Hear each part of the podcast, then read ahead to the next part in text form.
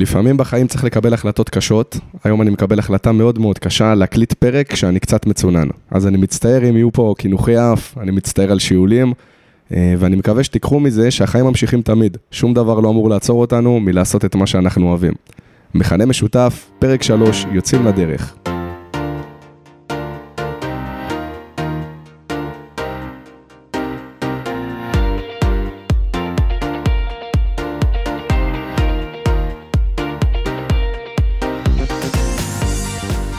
כמו שאמרתי בפרקים הקודמים, אני אגיד גם עכשיו, אנחנו חיים בעולם משתנה ומורכב, אחד הדברים שמשותפים לכולנו הוא הצורך בהשתפרות מתמדת. היכולת להתגבר על קשיים ומכשולים, להתאים את עצמנו לשינויים בלתי נגמרים, ללמוד נושאים חדשים ובסוף להבין איך לגשת לחיים בגישה מנצחת, גישה של הגשמת המטרות והחלומות שלנו. לי קוראים איתי לוגסי, ובשנה האחרונה אני לומד וחוקר את נושא השיפור העצמי. ביחד איתכם ועם עוד אנשים שאני אארח כאן בפודקאסט, נצא לתהליך של למידה כמה שיותר פרקטית כדי שנראה שיפור בחיים שלנו כבר בטווח המיידי. היום בפרק השלישי אני מארח את יונתן שוקרון. שוקרון הוא קודם כל חבר מהשירות הצבאי, אבל הוא מאמן בתחילת דרכו, שעוסק באימון מנטלי לאנשים שמחפשים לשנות את צורת החשיבה שלהם. אנשים שמחפשים ללמוד להעריך את עצמם בצורה יותר טובה. יש ליונתן הרבה ידע לחלוק איתנו, ולכן האמת שאני מאוד מתרגש לעשות את הפרק הזה איתו. יונתן שוקרון, בוקר, צהריים טובים. בוקר אור, מה קורה? מצוין, אחלה אחלה של בוקר. רק תדבר טיפה יותר קרוב אה, למיקרופון. זה- זה אני שומע את עצמי גם חלש. כן, כן, מה, ממש צריך כאילו ככה, אה? כן, כן. רגע, עכשיו יהיה לך יותר טוב. בוא יופי. נראה. סגור. כן, כן. אני שומע את עצמי. עכשיו תפיקס. טוב. כן. יפה, מצוין, התחלה טובה לפודקאסט. אז אה, בואו ניתן רגע רקע, לכולנו יש אינסטגרם, נכון? נראה לי, יפה, אני ואתה עוקבים אחד אחרי השני, אני חושב איזה שלוש שנים, משהו כזה. אי שם מ-2019, ויום אחד אני קם בבוקר ומתחיל לראות שאתה מתחיל להפגיז בתכנים, ככה באמצע היום בהיר, ואני מתחיל לעקוב ולהתמיד, ואני רואה שאתה פותח בקריירה משלך, קריירה יפה, אה, כמאמן מנטלי, מעלה תכנים, ותכנים מעניינים. ולפני שלושה שבועות יוצר איתך קשר, שוקרון, בוא נעשה פרק ביחד, אני חושב שיש לך הרבה ידע לתת. אתה כמובן אומר לי באהבה, בכיף. אה, ואז אתה אומר לי את הדבר הבא, לוגסי, תכתוב לי בוואטסאפ דברים שמפחידים אותך, דברים שאתה חושש מהם, או דברים שמורידים לך את הביטחון העצמי. אז אתה מרשה לי לעבור על הרשימה? חופשי? אז תראו, זה, זה טיפה גלוי נפש, אבל אני אשתף אתכם. זה דבר ראשון שמפחיד אותי או שאני חושש ממנו. להתחיל עם בחורה שאני לא מכיר, להסתגל אה, לחברה חדשה, בין אם זה עבודה, בצבא, ארגון, להצטלם מול אנשים אחרים. הדבר הזה, יונתן גומר אותי. אני לא יכול להצטלם כשמישהו מסתכל עליי, זה מביך. לעשות פדיחות מול אנשים אחרים, תמיד אני אומר לאחרים, די, אל תעשו פדיחות, רואים אותנו. אה, עוד דבר שמפחיד אותי זה שיתקפו אותי ולא יהיה לי מה לומר, שאני אקפא. זה גם טיפה מפחיד אותי. לפעמים מפחיד אותי שאני לא אצליח לרצות את כולם, שאני לא אצליח לגרום שלכולם יהיה טוב. מפחיד אותי שאני לא אצליח לגרום לבן אדם אחר להבין אותי בוויכוח, ובמקום שזה יהיה ויכוח מקצועי זה יהפוך להיות אישי והוא ייעלב. אני לא אוהב להעליב. אה, מפחיד אותי שאני צריך לשדר ביטחון עצמי בכל תחומי החיים, ולא רק במה שאני מבין. ולפעמים זה קצת מצג שווא כזה, כי אני כאילו אומר שיש לי ביטחון עצמי בתחום מסוים, אבל אין לי. להיות שמן. אני פשוט אגיד ככה, להיות שמן זה החשש הכי גדול שלי. ודיברנו על ביטחון עצמי, אז גם מדאיג אותי להיות עם עודף ביטחון עצמי. ותראה, לפודקאסט הזה קוראים מכנה משותף, כי אני חושב ש... שמע, בן כמה אתה? 20 ו... שתיים. 22, אני 23, רוב המאזינים כאן באותם גילאים, יש לכולנו את אותו חרא. זה, זה נקרא מכנה משותף, אתה מבין? כן. אז עם מה אתה רוצה להתחיל? מה תפס אותך? האמירה הזו של לרצות את כולם, של... אני מפחד שלא יהיו מרוצים ממני. ממה שאני אומר, ממה שאני חושב. התפיסה החברתית הזו ש... שכולם צריכים להסכים עם הדעה שלי. למה אתה מרגיש זה? שמע, זה... זה בא מהצבא כאילו, של להרגיש לרצות הקצינים מעליי? או לא, לא, זה כזה? תמיד היה גם באזרחות, כי אתה יודע, יש את העניין הזה שאתה... כשאתה ילד, אתה רוצה להיות מקובל. אתה רוצה להיות אה, אהוב על החברים שלך, בין אם זה בשכבה, ביסודי, אחרי זה בחטיבה, אחרי זה יש את הגילאים של. קצת יותר מיניות, אז אתה רוצה להיות מקובל כדי שיהיה לך חברה ולהפך. ואני חושב שזה ממשיך גם, אתה יודע, בצבא, שאתה רוצה להיות אהוב עם החברים שלך בטירונות, ואתה רוצה, נגיד, היום אני קצין, אני רוצה שהקולגות שלי יאהבו אותי, ואנחנו רוצים בכללי להיות אהובים. אף אחד לא אוהב ש, ששונאים אותו, אף אחד לא אוהב להרגיש שהוא בן אדם רע. אני אתחיל מהשאלה הבסיסית. למה אתה מחפש לקבל כל כך הרבה אהבה והערכה מאנשים מבחוץ? אני לא יודע, אני חושב שהשקט עונה בשם עצמי. כן, היה שקט ממש יפה לרגע. זה חייב להתחיל מזה שאתה תעריך את עצמך. זה כאילו נשמע כל כך קלישאתי, אבל רוב האנשים באמת לא מעריכים את עצמם. את היכולות שלהם, את איך שהם נראים חיצונית, את הדברים שהם מאמינים בהם, והם קודם כל מחפשים הערכה חיצונית. ed שירן אמר משהו ממש יפה, שהוא לא מאמין בלפרסם את עצמו פיזית באינסטגרם ובכללי ברשתות החברתיות. מה הכוונה? אם עכשיו אתה תיכנס לעמוד שלו, הוא רק מעלה, שיר חדש, שיתופי פעולה כאלה וכאלה. כי אנחנו חיים בדור ובאמת בעידן שלם, שאנשים כל היום מעלים סלפים ותמונות ממקומות ומנסים לצייר חיים יפים ומושלמים, שהכל פיקס. והוא בא ואומר, כולנו יודעים שזה לא נכון, ובא לי רק לשלוח לאותו בן אדם הזה שמעלה את זה, אתה עובר יום טוב, כאילו הכל סבבה, וזה נשמע כל כך הזוי, שאתה כאילו, תחשוב מישהו עכשיו שלח לך הודעה, סתם העלית סלפי עם חבר, סתם העלית סלפי עם... סלפי בים, אני כן, רץ, כולה כן, נראה טוב. הכל טוב. בול, ומישהו היה שולח הודעה, לוגסי תגיד הכל טוב? כאילו הכל סבבה? הייתי חושב שהוא, אתה יודע, מנסה כן. להקנית אותי או משהו כזה. נכון, נכון, נכון. אבל זה, זה תפיסה בסיסית שאין, שאין, שלא קיים בחברה.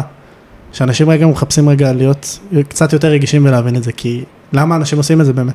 הם מחפשים את הפידבק החיצוני, וואי, איזה בחור יפה, וואי, אחי, אתה כוכב ואלוף. זה, זה תפיסה שהיא פשוט מעוותת בעיניי. אז, אז אתה בעצם אומר שהצעד הראשון שלי בדרך ל, להרגיש ביטחון עצמי, להרגיש טוב עם עצמי, זה, זה באמת קודם כל לאהוב את עצמי, חד משמעית. ורק אחרי זה, השאלה זה, זה אם אני אחרי זה כן צריך לחפש את הערכה מאחרים. לא. ברגע לא שאתה, לבד. ברגע שאתה, אין בעיה, נכון. ברגע שאתה לומד להעריך את החוזקות שלך, להכיר בחולשות שלך, ולעמוד רגע מול עצמך ולבוא ולהגיד, אוקיי, זה מי שאני, נולדתי ככה, יש לי קו מחשבה כזה, וזה האמונה שלי. יש לי אמונות שלי שאיתם אני הולך, שאיתם אני מאמין, שככה אני בוחר לדבר לאנשים, ככה אני בוחר לדבר מול אישה ומול קהל מסוים. זה מי שאני. ברגע שאתה מכיר בעצמך, זה לא מעניין אותך מה, מה האנשים החיצוניים אומרים, כי כאילו אתה אומר, אמרתי כבר הכל לעצמי, אני יודע מי אני, אז כאילו מה זה משנה מה תגיד. כן תקשיב, כן תלמד לקבל ביקורת, אבל הביקורת זה לא מה שיגדיר אותך. הדעה של אנשים, לאנשים תמיד יהיה דעה. דרך אגב, גם אם תעשה משהו טוב, גם אם תעשה משהו לא טוב, זה לא משנה מה. אז קודם כן, תלמד לאהוב את עצמך, כי אז אתה לא תחפש לרצות את האדם האחר. זה לא יעניין אותך, כי אתה יודע שאתה עושה את הכי טוב שלך תמיד. ו- וזה משהו שאפשר ללמוד לאהוב את עצמך? בטח. איך? נסה לשבת עם עצמך.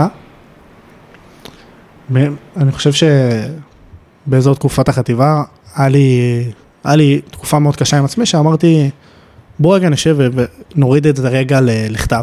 בוא נבין מה הדברים שאני שונא בעצמי, מה הדברים שאני מעריך בעצמי. והייתי יושב עם עצמי פעם, פעמיים בשבוע, שם אוזניות, ובאמת רגע מנסה לעשות, זה נקרא בדרך כלל בכיפור חשבון דין ונפש, משהו כזה. של להבין איך פעלתי בסיטואציה, למה בחרתי להגיב איך שאני מגיב, והייתי לומד על עצמי הרבה יותר. איך אני מתנהל בסיטואציות, איך אני מדבר לאנשים, למה אני עושה את מה שאני עושה. וזה עזר לי הרבה יותר להכיר בעצמי, להכיר ב... במי שאני. אמ, וברגע שאתה, מה שנקרא על דף, ברגע שהכל כתוב לך של איך התנהגת בסיטואציות, מה המחשבות שלך, מה התחושות אה, שליוו אותך באותו, באותו סיטואציה שהיית. אז אתה, אתה, לא, אתה רואה את עצמך רגע, של אתה אומר וואי, התפוצצתי על חבר. וואלה, הייתי מובך שפניתי לבחורה. אז כאילו אתה רואה איך אתה מתנהל בסיטואציות, ואתה אומר, אוקיי, זה אני. איך אני יכול להשתפר? ולאט לאט אתה מקבל את עצמך, אתה, אתה מבין שכאילו, זה לא משתנה ברגע. וכמו שאתה, אתה ספציפית, אתה גם חולה אימונים ו- והכל אה, בשגרה טובה. אתה יודע שזה תהליך. זה, זה לקרוע את התחת כל יום, וזה להכיר בעצמך, וזה... זה עבודה, אין מה לעשות. זה לא, זה לא בא ברגע, זה לא אתה קם בבוקר יום אחד וטוב, אני חולה על עצמי, וואי, אני כאילו, אין. לא, אחי, זה עבודה, זה עבודה קשה. זה עבודה קשה, זה עבודה של להגיע למצב שאנשים באים ואומרים לך ומטיחים בך ומקללים אותך מול הפנים, וזה זה לא אמור להזיז לך. זה לא משנה אם עכשיו בן אדם יעבור לידך ברחוב ויגיד, שמע, אתה חתיכת שמן. אחי, אתה פשוט שמן, אתה כאילו מכוער ברמות. תחשוב מישהו עכשיו אומר לך את זה ברחוב, עכשיו, ברגע הזה. אני לא אאמין לו. עזוב, הבן אדם בסופר עצבי אומר, תשמע, לוקאסי, אתה פשוט מכוער ושמן. מה נהיה ממך? ככה. אני כנראה עכשיו יעלב. למה? כי... למה אתה אומר לי דברים כאלה? זה לא, לא יפה. אני שואל, אני באמת שואל, למה, למה, למה שתיפגע? כי, כי בעברי הייתי שמן, וזו נקודה שהיא רגישה בשבילי. אין בעיה. אז בוא רגע תחזור איתי לאותו רגע של אמרת למה, למה אתה אומר לי את זה? תנסה להתמקד באמת למה הבן אדם בא ואמר לך את זה.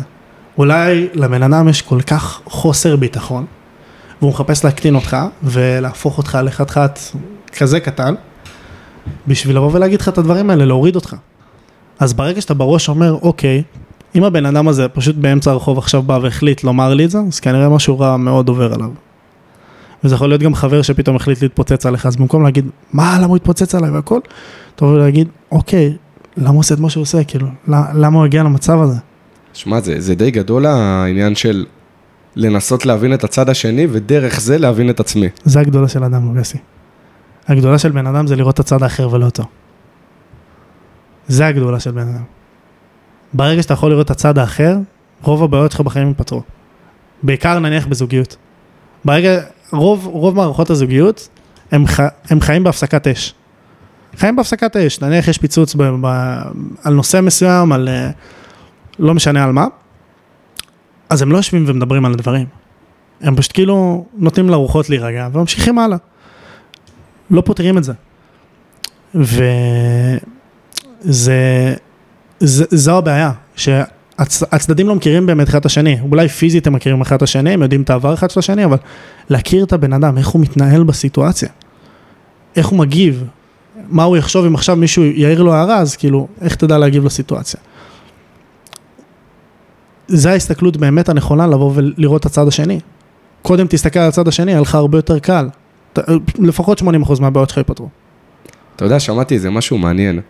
נו. הבנתי שעשו, אני לא יודע אם זה ניסוי או שזה בגדר אה, ספקולציה, אבל אה, לקחו איזשהו בר, שיש שם אה, חבר'ה צעירים וצעירות, ובדקו למי גברים ניגשים יותר, מישהי שהיא לכאורה נגיד דוגמנית צמרת עם מיליוני עוקבים, או למישהי שהיא נראית טוב אבל אין לה מיליוני עוקבים והיא פחות דוגמנית צמרת, ומראים שהרוב ייגשו דווקא לזאתי שהיא לא הדוגמנית צמרת, כי, כי כמו שאמרת, אנשים חושבים לפעמים שהדוגמנית צמרת היא כאילו איכותית מדי, אז היא לא תרצה לדבר איתם.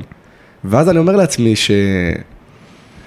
אם היינו באמת חושבים על הצד השני, אז זה יכול להיות שהיא לא באמת, אולי היא, היא באופי שלה, היא לא דוגמנית צמרת כזאת שהיא פשוט סנובית לכולם. נכון. אז, אז אולי, אתה יודע, יש כאן איזה עניין תפיסתי שהוא, שהוא מדהים שאתה אומר את זה. אתמול דיברתי על זה עם שתי חברים, ש...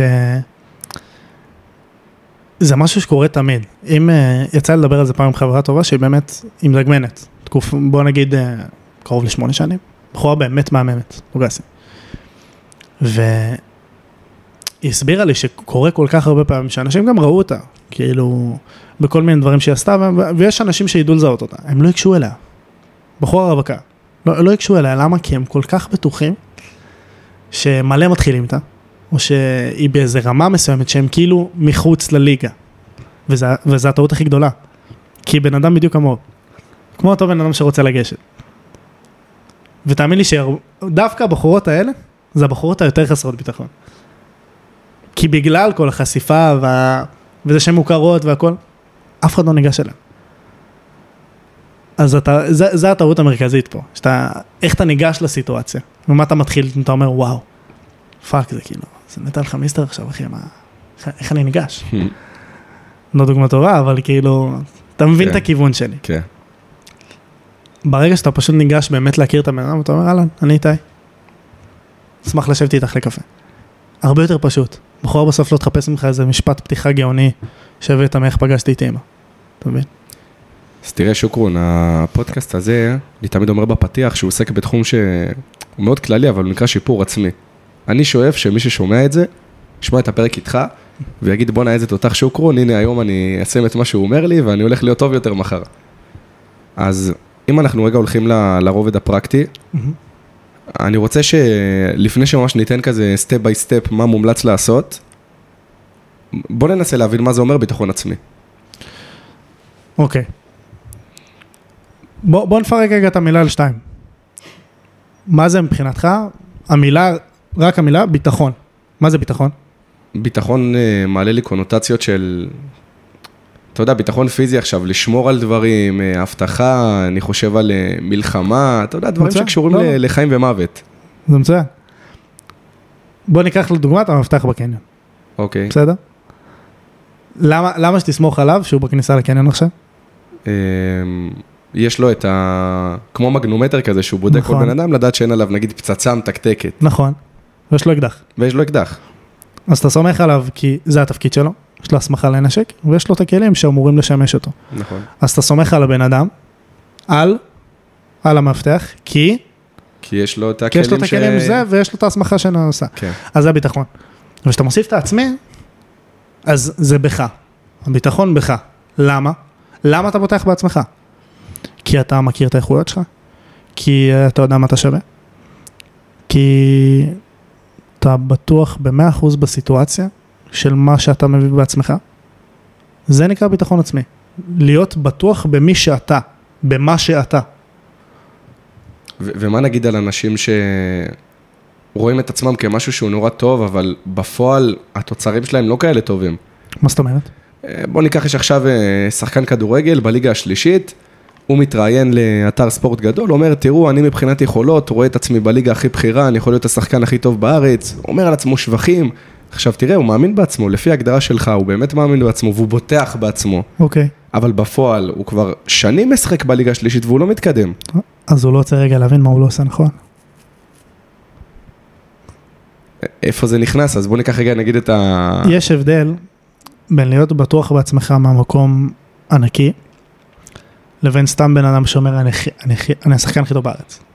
אבל הוא, תראה, יונתן הוא ממש מאמין בעצמו. אוקיי. אתה עכשיו יכול להגיד לי, תראה, אני ברמה של טוני רובינס. סתם לדוגמה, אתה יכול להגיד לי את זה, נכון? תאורטית כן. ואתה יכול להגיד לי שאני עוד 20 שנה אהיה במקום שלו. אז, אוקיי. אז דבר ראשון זה נשמע טיפה יהיר, ולפעמים זה נראה שבן אדם בוטח בעצמו כל כך הרבה שזה... רגע, זה... רגע, רגע. תפריד את זה בין ביטחון עצמי לאמונה. אוקיי, יש הבדל בין אם אני אומר לך שאני מאמין, לא שאמרתי את זה כן, שלא יצאו הדברים מהקשריי, שעוד 20 שנה אני אהיה טורני רובינס או משהו בדבר הזה. זה אמונה. אם אני אומר אני בטוח בעצמי, זה כבר, אני מסתכל על זה כאובר ביטחון עצמי מופרז, כי אתה מנתק את עצמך מהמציאות. כששחקן מליגה שלישית בא ואומר את זה שהוא השחקן הכי טוב בארץ, אז אתה אומר לו, אוקיי, בוא, בוא ננתח את זה בצורה הכי פשוטה. באיזה ליגה אתה משחק? כמה זמן אתה משחק? מה המספרים שאתה נותן, בסוף אתה הרי נמדד על, על ידי מספרים, בכל דבר שאתה, שתעשה בחיים, בתוצאות. אבל לאו דווקא זה אומר שזה זה הדבר הנכון. כאילו, אתה לא אמור למדוד את עצמך על פי תוצאות, אבל תמיד ימדדו אותך על פי תוצאות. אז תפריד את זה רגע בין להאמין באמירה הזו, לבין להיות בטוח בזה. אם אתה בטוח בעצמך, אז אם, אם התהליך שאתה תעשה, כי זה, לדברים האלה לוקחים זמן. הוא אומר שהוא השחקן הכי טוב בארץ, אוקיי. תוך עונה אתה רואה שהוא עולה ללאומית. מהלאומית הוא עובר לקבוצה בתחתית של ליגת העל, וכן הלאה וכן הלאה. בוא, בסוף אה, אחד מהשחקנים הכי גדולים ב-20 שנה האחרונה, אנגולו קנטה, עד לפני, אם אני לא טועה, קרוב לעשור, שיחק בליגה החמישית בצרפת. שהליגה הלאומית שאתה כל כך אוהב, לא רואה את הליגה החמישית בצרפת. ומשם אה, להגיע לליגה השנייה, ראשונה, לזכות במונדיאל. לסטר, צ'לסי ואז זכות במונדיאל. כל זה בהפרש של 4-5 שנים. זה נקרא אמונה, והוא היה בטוח בעצמו שהוא יגיע, אבל הוא לא היה צריך לדבר. כשבן אדם בא ואומר את זה בתקשורת, אני השחקן הכי טוב בארץ, הוא מחפש תשומת לב. הוא לא באמת מאמין בזה כנראה. אז, אז בוא עכשיו נחזור, כי טיפה אני חושב שהסברת פה כמה דברים, כדי שנוכל להמשיך, תן לי שוב רק את, ה, את התמצית של מה זה ביטחון עצמי. ביטחון עצמי זה למה אתה בוטח בעצמך, ומה נותן לך את הכלים בשביל לפתוח בעצמך. אם אתה אומר, יש לי יכולות א', ב' וג', יש לי יכולות דיבור מצוינות, יש לי יכולת הכלה לאנשים באמת ברמה גבוהה, אז אני בטוח בעצמי שאני אגש ואדבר עם בן אדם לבוא ולעזור לו. זה להכיר בזה ולהיות בטוח בזה. טוב, אז הסברנו מה זה ביטחון עצמי. עכשיו, אגב, הנה מה שאמרתי בהתחלה, טיפה נשיפות למיקרופון, האף שלי מתחיל לתת את אה, אותותיו. שזה גדול. תמיד, אתה יודע, ברגעים חשובים בחיים, תמיד תהיה מצונן. אתה יודע, למה? אני נזכר, נגיד, אה, אם אני לא טועה, זה היה ביום ש... שקיבלתי דרגות קצונה, אתה יודע, זה יום גדול, אתה מסיים הכשרה ארוכה, שנתיים בשירות כדי להיות קצין, אני זוכר ביום שקיבלתי דרגות, הייתי מצונן, כל היום עם נייר טואלט. פחדתי שבטקס ככה איזה חננה תברח לי. אז הנה, זה שוב, אתה רואה יום חשוב בחיים, פרק עם יונתן שוקרון, ואני מצונן, זה רק אומר שאתה חשוב. וואה. כבוד. אה, דיברנו על רגע מה זה ביטחון עצמי. עכשיו בוא ניקח את מי שמאזין לנו בבית, תרחיש, קח בן אדם, אומר, יש לי ביטחון עצמי ברצפה. אנחנו רוצים, אני ואתה, האינטרס שלנו, שאותו, בוא נקרא לו ישראל, ישפר את הביטחון העצמי שלו. מה הדבר הראשון, שעכשיו, איך שהפרק הזה מסתיים, והוא עשה לנו לייק ונתן דירוג חמש מחמש, שיתף, מה הדבר הבא שהוא צריך לעשות? להבין מה זה עבורו, ביטחון עצמי. בשבילך נניח, בוא נגיד לאיתי, יכול להיות שביטחון עצמי זה לעמוד מול אה, 100 קצינים בכירים ולדבר על אה, נושא מסוים, ומבחינתו ביטחון עצמי גבוה זה אפילו להתחיל עם בחורה. זה יכול להיות דבר מאוד מאוד פשוט. שיגדיר מבחינתו מה זה ביטחון עצמי, שימדל את עצמו מול מישהו שהוא נניח מכיר, ולראות מה הוא כן עושה שהוא לא. מה הכוונה? יכול להיות שהוא ממש מתבייש לפנות לאותה בחורה, והוא חושב המון בראש, מה יקרה, איך היא תגיב, מה היא תגיב, התירוץ פה. במקום פשוט לפעול. בוא, יודע מה, אני, אני אחבר לך את זה לקונוטציה שעולה לי בראש. חשבת פעם למה אריה מלך היער? אריה? למה אריה הוא מלך היער? אה, אני, אני חושב פיזיות, כי הוא חיה נורא פיזית. אוקיי, אז יש את הפיל, הוא הרבה יותר גדול ממנו. מאמין ששכלית, אבל אריה יותר חכם מאריה. אוקיי, יש- אה, אתה מסכים איתי שיש כנראה חיות יותר חכמות מאריה? כן, כן. אוקיי, כנראה. והוא לא הכי מהר כי יש את הצ'יטה. נכון. אז למה הוא הכי חזק ביער? למה הוא הכי מלך בסוף? האמת שאין לי תשובה טובה. מנטליות. תסביר. כשהרי רואה טרף, הוא לא חושב לרגע. הוא כבר עושה את הצעדים שלו לקראת הטרף, והוא פשוט קופץ על ההזדמנות. וזה החוזקה בעיניי.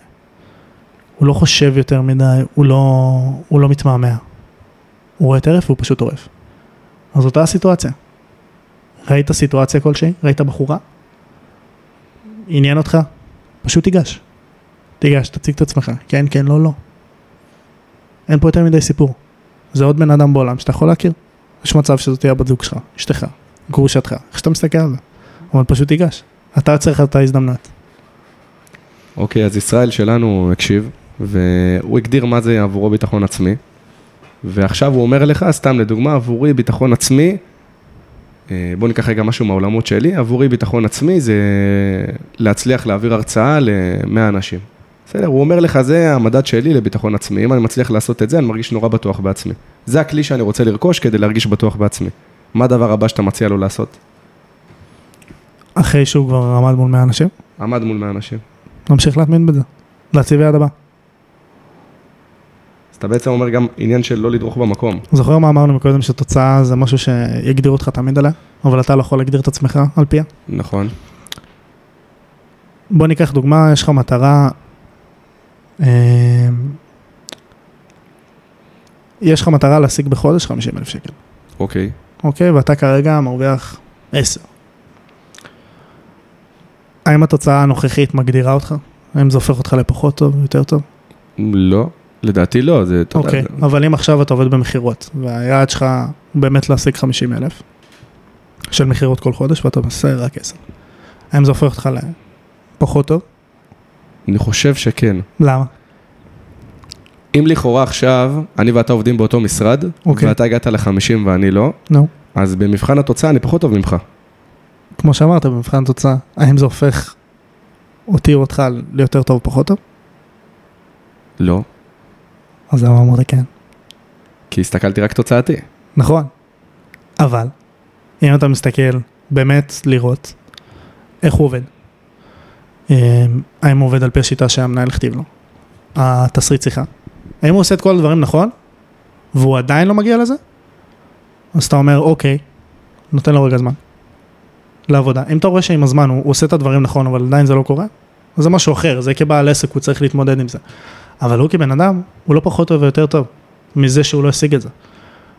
אתה כל הזמן צריך להיות אחרי מטרה מסוימת, לא אחרי תוצאה. זה לא שאתה, כמו שאמרת מקודם, נניח אה, מבחינתך להגיע ל-80 קילו, ואתה אומר אם, אה, אם הגעתי לשם אז זהו. זה לא זהו, זה לשמר את זה עכשיו. אז אני אומר, יש לך מטרה, זה לא תוצאה. לא הגעתי ל-80 אז שם זה נגמר, הלך. זה להמשיך כל הזמן. התוצאה זה רק מה אתה לומד ממנה. זה אמצעי ו... ובדרך למטרה שלך. אתה יודע, אתה מעלה לי עכשיו סיטואציה שקרתה לי הרבה בשירות, ואני מאמין שאתה מכיר את זה אולי מעולמות אזרחיים יותר, כי אתה שם כבר יותר זמן ממני, ואני לא. קורה שהרבה פעמים למפקדים צעירים, שבוא נקרא לזה, הם, הם סוג של מנהלים צעירים, גם כל אחד ב, בתחום סמכותו, עד שהם מבינים את התפקיד שלהם, הם נופלים. נופלים ונופלים ועושים מלא טעויות, והם בדרך כלל, בוא נגיד חודש ראשון, חווים רק כישלונות. והרבה פעמים זה מוריד להם את הביטחון העצמי. ואולי שווה לומר, או, או שווה לדבר על מבחן הדרך, על המבחן היכולת, לדבר על זה הרבה יותר, על, על איך אני עושה דברים, לפחות בשלב הראשוני.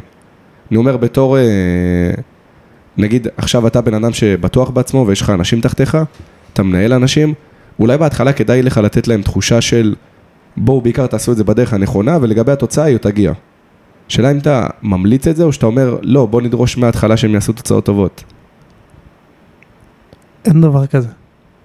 אין דבר כזה מהשנייה הראשונה, תוצאה טובה, ואם כן, אז אחרי תוצאה טובה יבוא כישלון. אני לא מכיר בן אדם שרק יצליח בחיים. אתה תטעה, וככל שאתה יותר תטעה ותיכשל, אתה תלמד המון. זו המטרה. אנשים בסוף רודפים אחרי הצלחות. ואני באמת מאמין ואומר, תרדפו אחרי כישלונות. ככל שתיכשלו יותר, ככל שתעשו יותר טעויות, בוא, אם אני מחזיר אותך לתפקיד הראשון שלך, כסמך קש רק בסרט חרוט, כמה אתה היית בהתחלה? וואו, בלי סוף. כמה שטויות עשית? בלי סוף. פאשלות מול סמגן נשפטתי, מגן, אה, הכל, ברור. הכל. וכמה למדת מזה? כל מה שאני יודע היום. יפה. אם היית מצליח על ההתחלה והיית סמך קש רג, על ההתחלה עושה הכל פיקס. זה היה מייצר לי מצג שווא. ברור. אתה צריך לטעות בשביל לדעת מה לעשות נכון. זה, זה חלק מזה. זה חלק מתהליך.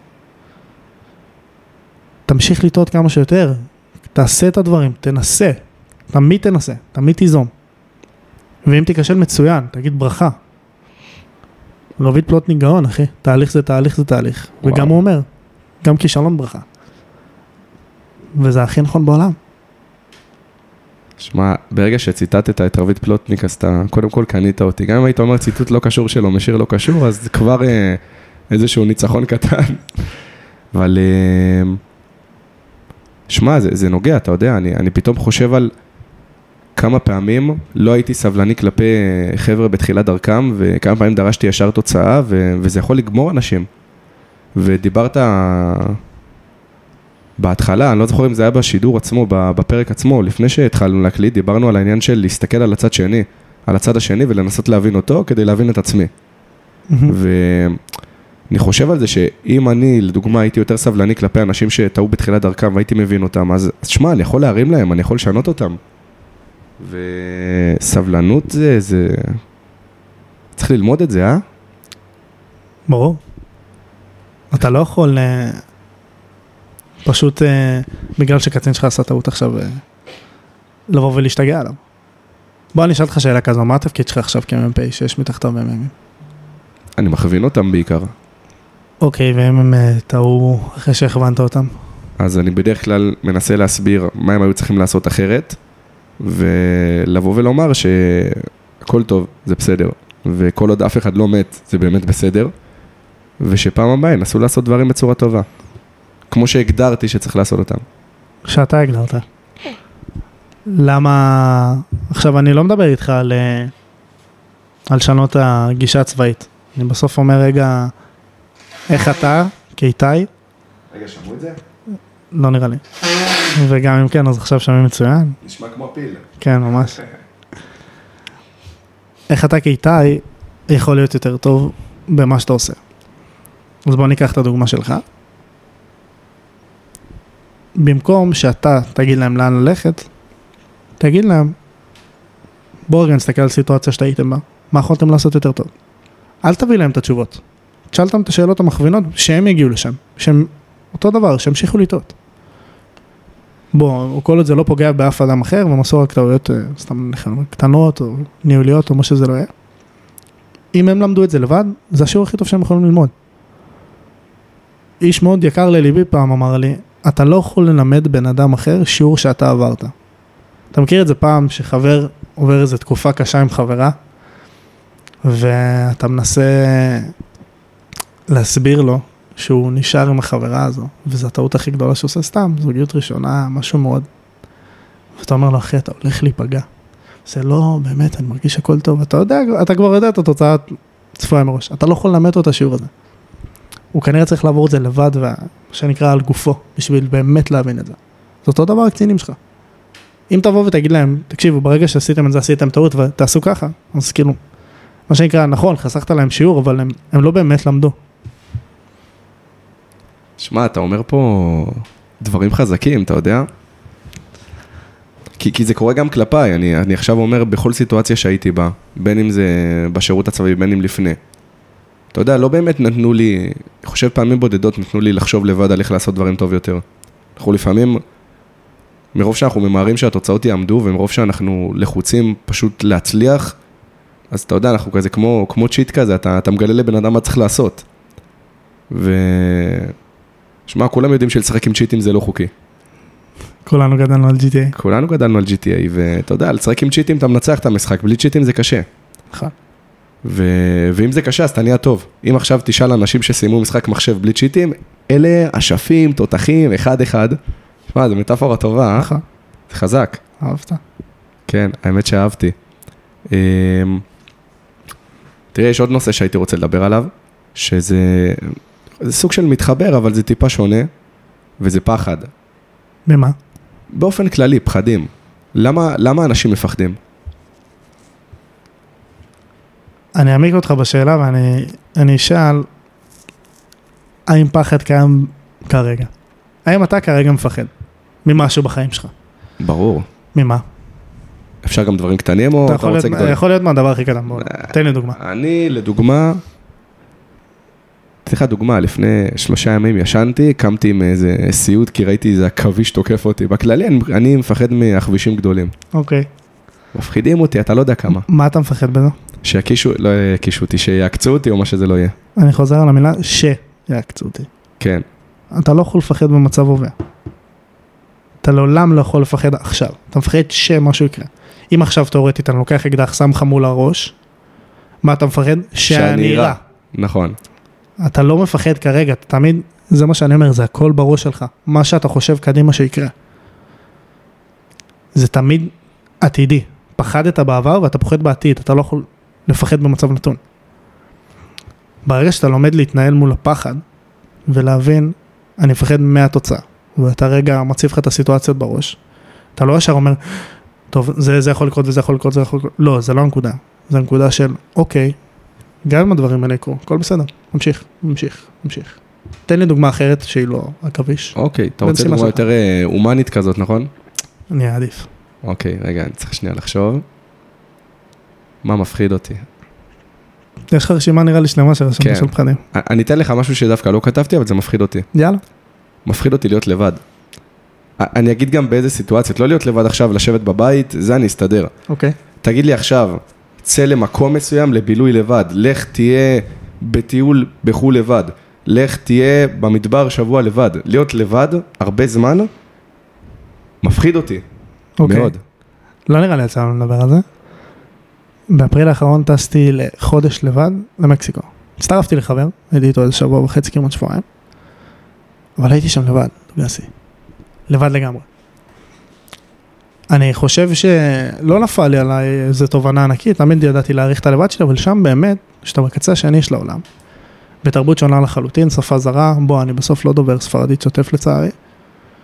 כן, היה שם הרבה ישראלים, אבל אתה יודע להעריך את הלבד שלך, אתה יודע מה זה לקום בבוקר ולהכין לך ארוחת בוקר, אתה יודע מה זה להסתובב רגע במקום לבד לחלוטין, אתה יודע להעריך את השקט של עצמך. בוא, אני יודע מה, אני אשאל אותך הרבה יותר ממוקד. כשאתה, כוע- כשאתה כועס, כשאתה מתחרפן, אתה לבד? כשאתה מתחרפן מעצבים. אז בהתחלה כן, ואחרי זה אני... עכשיו, ברגע, הרגע עכשיו הודיעו לך את ההודעה הכי מעצבנת בעולם, בסדר? אתה, אתה סוגר 48 יום, וואו, בסדר? הולך להתעצבן אה, סבבה, לבד. אבל אתה תהיה לבד, אתה תלך כן. לשבור את הקיר לבד, נכון? כן, כן, יופי, שאתה מודיעים לך הודעה מאוד עצובה, אתה תהיה לבד? כן, כנראה שכן. אוקיי. אז למה שאתה שמח אתה לא יכול להיות לבד? כי שמחה זה... שמע, זה כיף לחלוק שמחה. זה כיף. לחלוק זה. כיף. זה לא סותר. אני לא אומר לא לך, ת- לחלוק אני- לא אומר לך, תשמח לבד. תלמד לשמוח לבד, כדי שתדע להעריך את זה שאתה עם אנשים.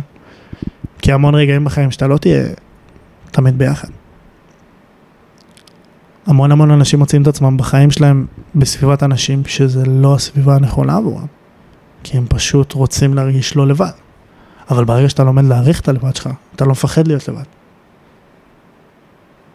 כי אתה יודע איך ליהנות גם לבד. אתה יודע לאן לצאת למקומות שעושים לך טוב. אתה יודע להעריך את זה. אז אני אשאל אותך עוד פעם, למה אתה מפחד להיות לבד? חבל שלא רואים את החיוך הנבוך שלך, זה, כן, זה אומר כן. המון. וגם את הסטת מבט של ה... כן. של ה... עכשיו של לא הבריחה לא בא לי. לענות על זה עכשיו. ברור שלא בא לך, אבל אתה הבאת את הפרק הזה על עצמך. אה, זה גדול. אתה יודע, מה שיפה אבל ב... אם יש סיבה שאני מתחבר כל כך לנושא, לנושאים המנטליים האלה ול, ולשיפור ולחקר ו, ולהבין את הנפש, זה שאנחנו, אנחנו, אני מתבדה מדי יום. אתה יודע, כל פעם אני לומד איזה משהו שאני, ששנים האמנתי בו, ואז אני מגלה שהוא לא נכון, ואני אני פשוט עושה את הדבר הזה של חיוך, השפלת מבט ולהתקדם. כי המון לימדו אותנו דברים שהם לא, לאו דווקא נכונים. אבל אתה לא בורח גם מה, מהתשובה שאתה חייב לי. למה, מה מפחיד לך בלהיות לבד? מה מפחיד אותי בלהיות לבד?